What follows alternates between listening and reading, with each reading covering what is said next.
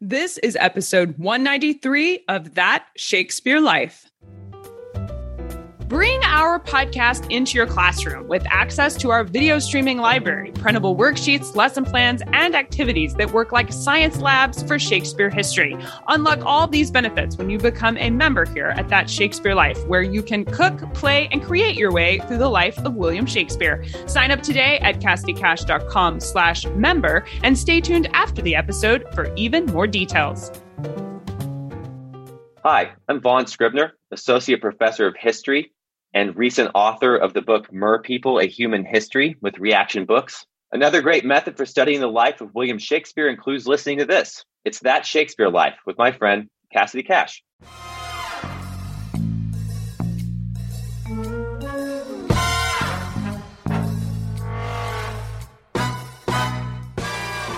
Some of the, the companies, like the grocers or the merchant tailors, would often include a Moor or various kinds of Indian characters. And they'd often be depicted as riding animals like leopards, like camels, and ostriches as well. Welcome to That Shakespeare Life with Cassidy Cash. Cassidy believes that if you desire to successfully learn or perform Shakespeare's plays, then understanding the real life and history of William Shakespeare himself is a must. That Shakespeare Life is the podcast that helps you go beyond the curtain of some of Shakespeare's most iconic works and explore the world of early modern England as Shakespeare would have lived it, learning from the writers, historians, and performers who know it best. And now, here's Cassidy.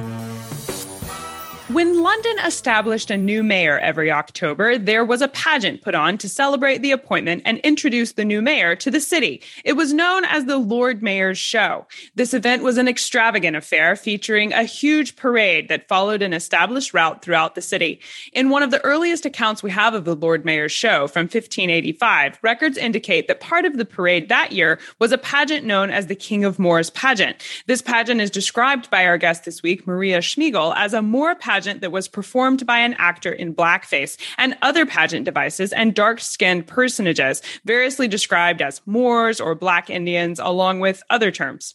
Maria writes that this pageant and this presentation of Black Moors would come again in close to 10 other mayoral inaugurations across the, the early to mid 17th century, including three within Shakespeare's lifetime and one in 1616, the very last year of Shakespeare's life, where eyewitness accounts are available to describe what they saw at this particular Lord Mayor's show. Maria Shmygol joins us today to explain the King of Moors pageant from 1616, including what we know about the actors, blackface makeup, and whether there was a distinction culturally between African, Indian, and Arabic, or if Moor was a more general term. Since the images of the King of Moors pageant also include drawings of a giant leopard, Maria will share with us the purpose and place of that specific animal in the pageant as well. Maria Shmygol is an editor on the Oxford University Press Complete Works of John Marston edition. She will soon begin a research fellowship at the National University of Ireland, Galway, with a project on non European geographies and early modern drama.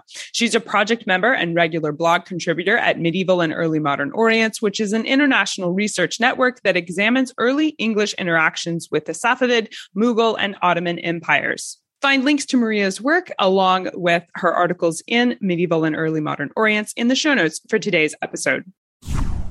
Hello, Maria. Welcome to the show. Hi, Cassidy. Thanks for having me. Was it standard for the Lord Mayor's show to feature celebrations of other characters or other countries in this pageant? Yeah, well, we certainly find lots of, um, of emblematic pageant devices and characters that represent people and properties, mostly commodities from different countries like India, Africa, and even the Americas as well in the period. So I'm not sure if it's a celebration of the countries themselves as much as it is a celebration of of English trade with those countries. Um, because obviously in the early 17th century, England was making more and more overseas trade connections, especially in places like India. And so we find lots of exotic animals and people representing um, those kind of aspirations. And obviously, not all of the liveries companies were um, invested in foreign trade in that way, but it's very common to find, you know, the odd representation of an Indian character or a Moor in these sorts of pageants. And some of them actually recurred year in, year out. You would find very similar tropes being used and very similar sorts of action being staged in the Lord Mayor's shows. What part of the world is Shakespeare referring to when he uses the term Moor? Traditionally, we assume Othello is African because he's described as black skinned, but could Moor also be talking about Spain, Turkey, and the Ottoman Empire? Is it possible Othello is not African, but could have been written to be Turkish or Spanish or some other non white skin tone? Hmm. That's a tricky question because the word Moor is really difficult to pin down in a lot of instances.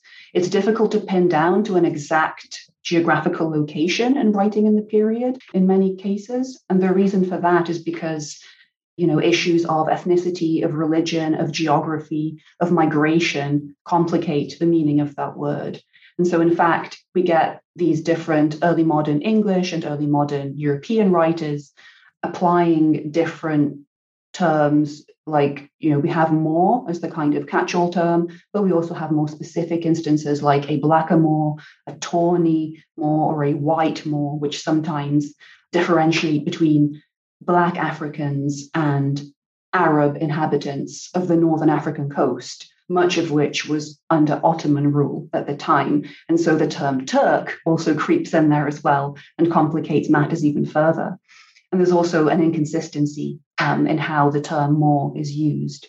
So I think it's quite an ambiguous term in the period, and it can certainly describe someone from Africa as easily as it can describe someone from the Middle East or the Mediterranean.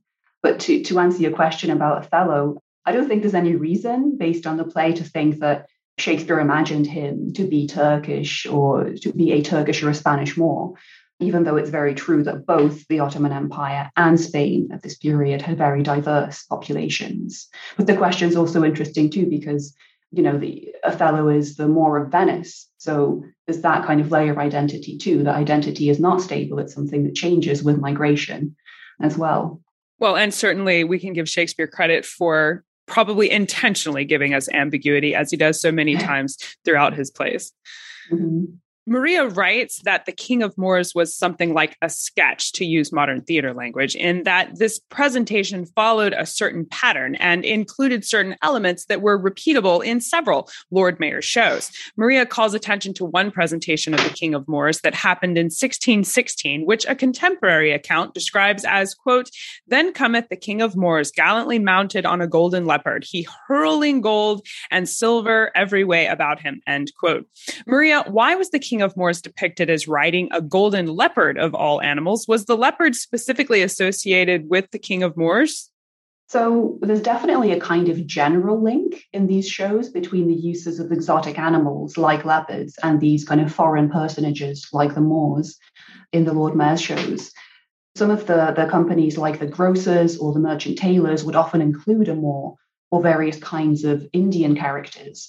And they'd often be depicted as riding animals like leopards, like camels, and ostriches as well. But in this particular case, in the 1616 show that we're talking about, the leopard that's present in the pageant is actually a reference to the leopard heads that featured on the coats of arms of the Goldsmiths Company. So it's completely in keeping in that sense with the, the emblematic nature of the Lord Mayor's show pageants. They played around with that kind of heraldic and visual iconography in that way. So it's not in this instance specifically linked to Moors, it's more about linking it to the goldsmiths.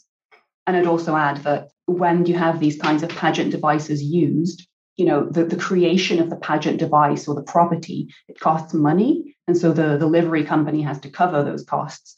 And often to kind of get their money's worth, they would keep the pageant device. And so in this case, the leopard was actually taken back to the company hall and it was kept as a kind of decorative item.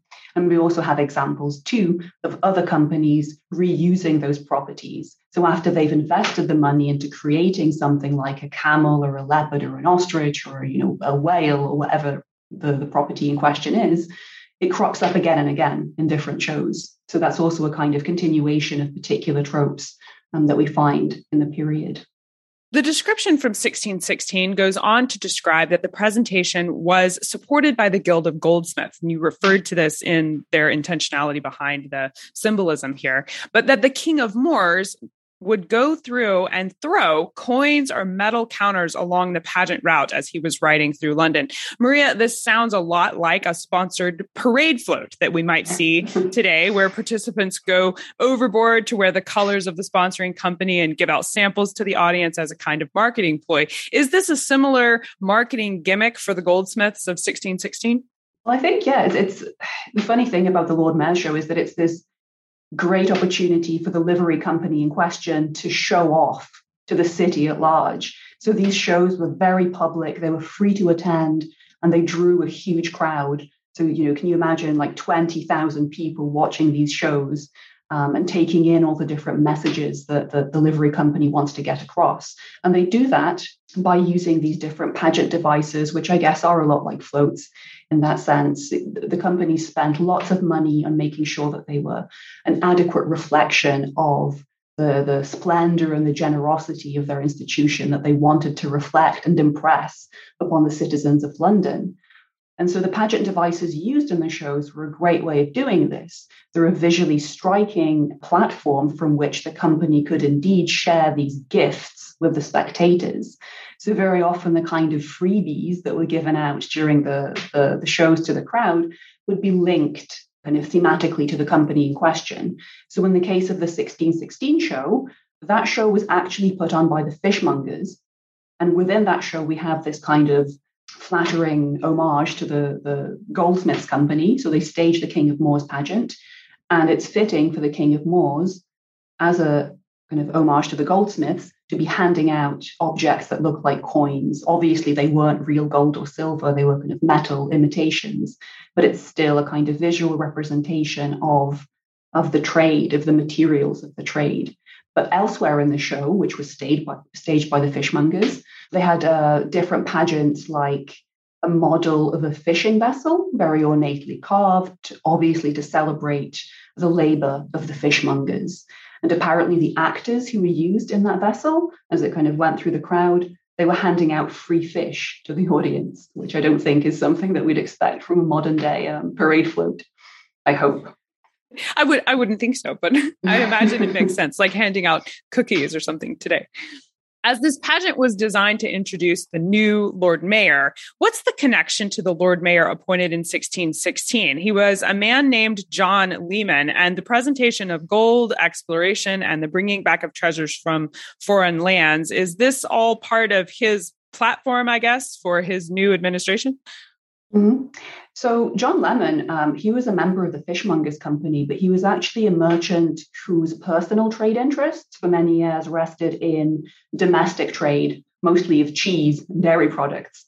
So he was all about domestic trade, but he did own joint stock in the East India Company, which was established in 1600. So, you know, he doesn't speak for the fishmongers in that sense, but, you know, he himself did benefit from uh, trade with the East Indies because he got dividends from his joint stock. And I think that the King of Moors pageant on this particular occasion is an emphasis on you know, just general sort of golden riches from abroad. It's not directly intended to honor John Leman himself as the inaugural mayor. It's rather that kind of gesture towards the goldsmiths company with whom the fishmongers historically had links. But the other pageants in the show definitely were designed to celebrate the fishmongers in general, but there was also a kind of emphasis on the figure of John Leman as someone who's inheriting all of these different kind of duties and roles that he needs to fulfill with honor and with charity and with good governance. So there was one specific device that was made for John Leman in this pageant, and it was a model of a lemon tree to pun on his surname. And that was quite a common conceit in the Lord Mayor's shows, you know, punning on whoever the Lord Mayor that year was.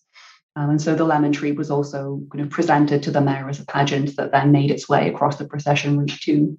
So it's it's a whole mix of different celebrations of John Leman, of the fishmongers, of their brethren within um, the livery companies too. Maria describes the pageant as, quote, the Moor figures in this pageant were undoubtedly performed in blackface, either by means of cosmetic tinting of the skin or through the use of cloth masks, stockings, and gloves, end quote. Maria, why do we think the Moors in the performance are in blackface? So there's a number of reasons to suggest that blackface was used across the various King of Moors pageants um, in the 16th and 17th centuries. So as I mentioned, this is something that crops up again and again in the period. And so some of the printed accounts of the of the shows that were published contain speeches that the King of the Moor, King of the Moors would kind of deliver to the audience. And some of these speeches directly directly reference his skin color. So, one example would be um, from a different show from 1613, where we again have a king of the Moors and his wife, and they arrive in London, and you know, he gives the speech to the citizens. And in the speech, he, he asks the audience whether they've ever seen a king so black before.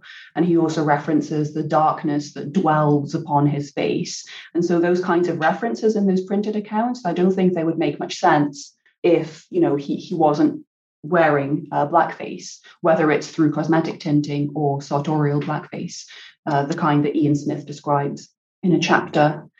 But I think there's also evidence in eyewitness accounts. So there are a couple of documents that were drawn by eyewitnesses, the quick sort of sketches of the action um, as they saw it on a Lord Mayor's Day. And some of them depict figures on the devices. Then you have one figure who's colored in and so it, it kind of signals that what the eyewitness saw was probably somebody wearing makeup to represent a king of the Moors or an Indian character in these shows.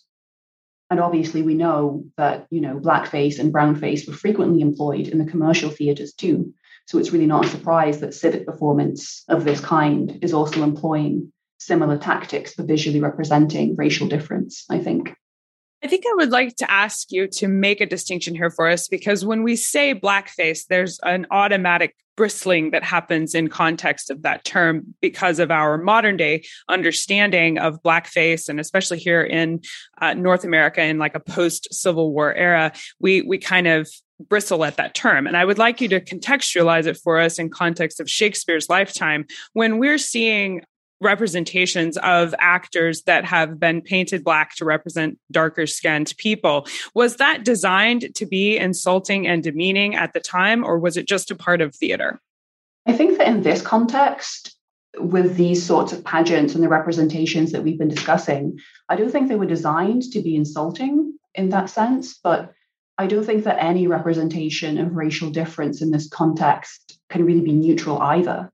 So it's not the same as what comes in later centuries with the use of blackface. And it's something that Ayanna Thompson um, discusses in a recent book on blackface that you know might be really useful for for audio for yeah for listeners of this show to read more about and to kind of think about the context of the historical moment that we're talking about and what comes later and how it all sort of fits in.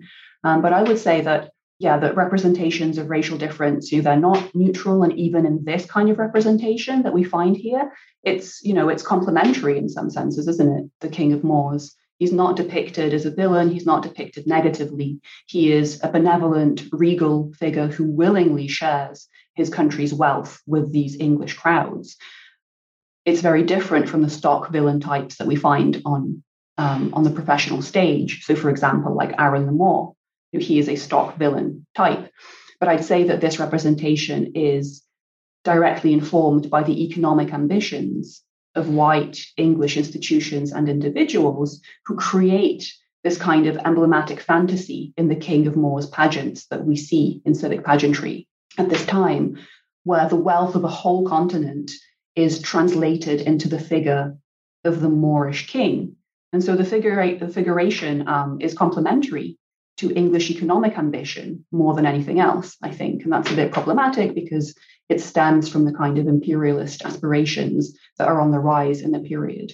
So yeah, I think it's so different, but no less complicated. Mm-hmm. Yeah, and I think there's been so much scholarship on all of these different issues that you know maybe listeners would be interested in in reading about further. I absolutely think we'd be interested in reading more. Now, you mentioned a couple of resources, but what are some of your resources you can recommend for us to check out? Yeah, so there's a there's a handful of things that I'd like to mention. So on civic pageantry, I think the best book that anyone can possibly read would be Tracey Hill's book on pageantry and power: a cultural history of the early modern Lord Mayor's show, which is fantastic. It gives an amazing account of the history of the different shows, of all the different people who were involved. And Tracey bases that book on many years of outstanding archival research. So that would be the best place to learn about Lord Mayor's shows. I'd also recommend Amrita Sen and Caitlin Finlayson's edited collection on civic performance, pageantry, and entertainments, which also contains lots of great essays on different aspects of civic drama. There's also a great chapter in Anthony Barthelemy's book on Blackface Maligned Race that deals specifically with the representation of Black uh, people in these kinds of pageants. And we kind of mentioned the difficulties around the term more earlier um, in our conversation. And I'd like to recommend anyone who's interested in the complexity of these terms to consult a resource called Tide Keywords. It's available as both a printed book and as an open access online resource prepared by the Travel, Transculturality and Identity in England project. And it's a collection of mini essays that kind of unravel the complexity of terms like like more Indian and Turk in the period. So it's really useful. Um, Those are excellent. We will follow up with Maria to get links to these books and place them in the show notes for today's episode, particularly the open access book there that you can mm-hmm. check out and make sure to read that. Thank you, Maria, for these recommendations. We'll make sure to include those in the show notes for today. Now, we ask everyone this next question here at That Shakespeare Life, and that's what's the one book you would take with you on a deserted island? My friends in England tell me I'm supposed to allow you the complete works of Shakespeare and a copy of the Bible. So your choice would be in addition to those. I was having a think about this, and I don't know. if I'm going to be stuck on a desert island, like I'm going to have a lot of time on my hands, right? So I was thinking, like, do I take something that I just kind of enjoy reading that I want to reread, or would I want to take something new? And then I thought, if I have all that time on my hands, would I benefit from maybe sitting down and reading a good old detailed encyclopedia to learn lots and lots of new stuff? Well, you'd certainly have the space to do that. Yes. yeah, but could it be like a multi-volume encyclopedia? Does that still count as one book, or is absolutely? I think so. Yes, it's your deserted island, so we'll let you. We'll let you yeah. take a multi-volume. place of learning. Yeah. You'll be well set up for sure. So, what's next for you? What are you working on now that you're excited about? Well, right now I'm working on a few textual editing projects, like the old spelling component of the complete works of John Marston for OUP, and I'm also trying to finish up um, work on a Malone Society edition of a manuscript play that I've been editing. But in a few months, I'll be starting a new research fellowship where I'll be working on a project that focuses on non European geography and English drama, which I'm really excited about because it means I get to read lots of new plays, think about lots of new text. And I'll, of course, be sharing my progress on my new research through my regular blogs on the Medieval and Early Modern Orient website. Well, we definitely look forward to seeing the work that you are putting together. Maria Shmygol, thank you so much for being here this week and taking us through the history of the King of Moors passion that happened at the very last year of Shakespeare's life. This has been a fun conversation. Thank you so much. Thank you, Cassidy. A huge part of the King of Moors pageant, as we discussed today, were the visual aspects, the elaborate nature of what you were seeing as the parade went by. To help give you some of those images from the King of Moors pageant, we've done some research into the background and found some pictures of the King of Moors, the golden leopard, and information on the emblem of the goldsmiths. And we've packed them all into the show notes for today's episode. You can find resources that Maria talks about today, as well as bonus Shakespeare history and a place to leave a question or a comment for uh, us here at That Shakespeare Life, all packed into the show notes for today. You can find all of these things at CassidyCash.com slash episode 193. That's CassidyCash.com slash EP 193. If you enjoyed our show this week, be sure to leave us a comment and rating on your favorite podcast platform and share the show today with someone you think might enjoy learning something new about the Bard. We've added new content to our members area this week, including a private virtual tour of Goodrich Castle. Explore all the exclusive members only Shakespeare courses, resources, and bonus history inside the members area for that Shakespeare life. Find all these things at CassidyCash.com slash member. That's CassidyCash.com slash M-E-M-B-E-R. That's it for this week. Thank you for listening. I'm Cassidy Cash, and I hope you learned something new about the Bard. I'll see you next week. Bye bye. Thank you for listening to That Shakespeare Life. As always, the best conversations happen after the episode over at CassidyCash.com. Become a part of a vibrant Shakespeare conversation by adding your voice over at the website. Until next time, remember, when you want to know William Shakespeare, you have to go behind the curtain and into that Shakespeare life.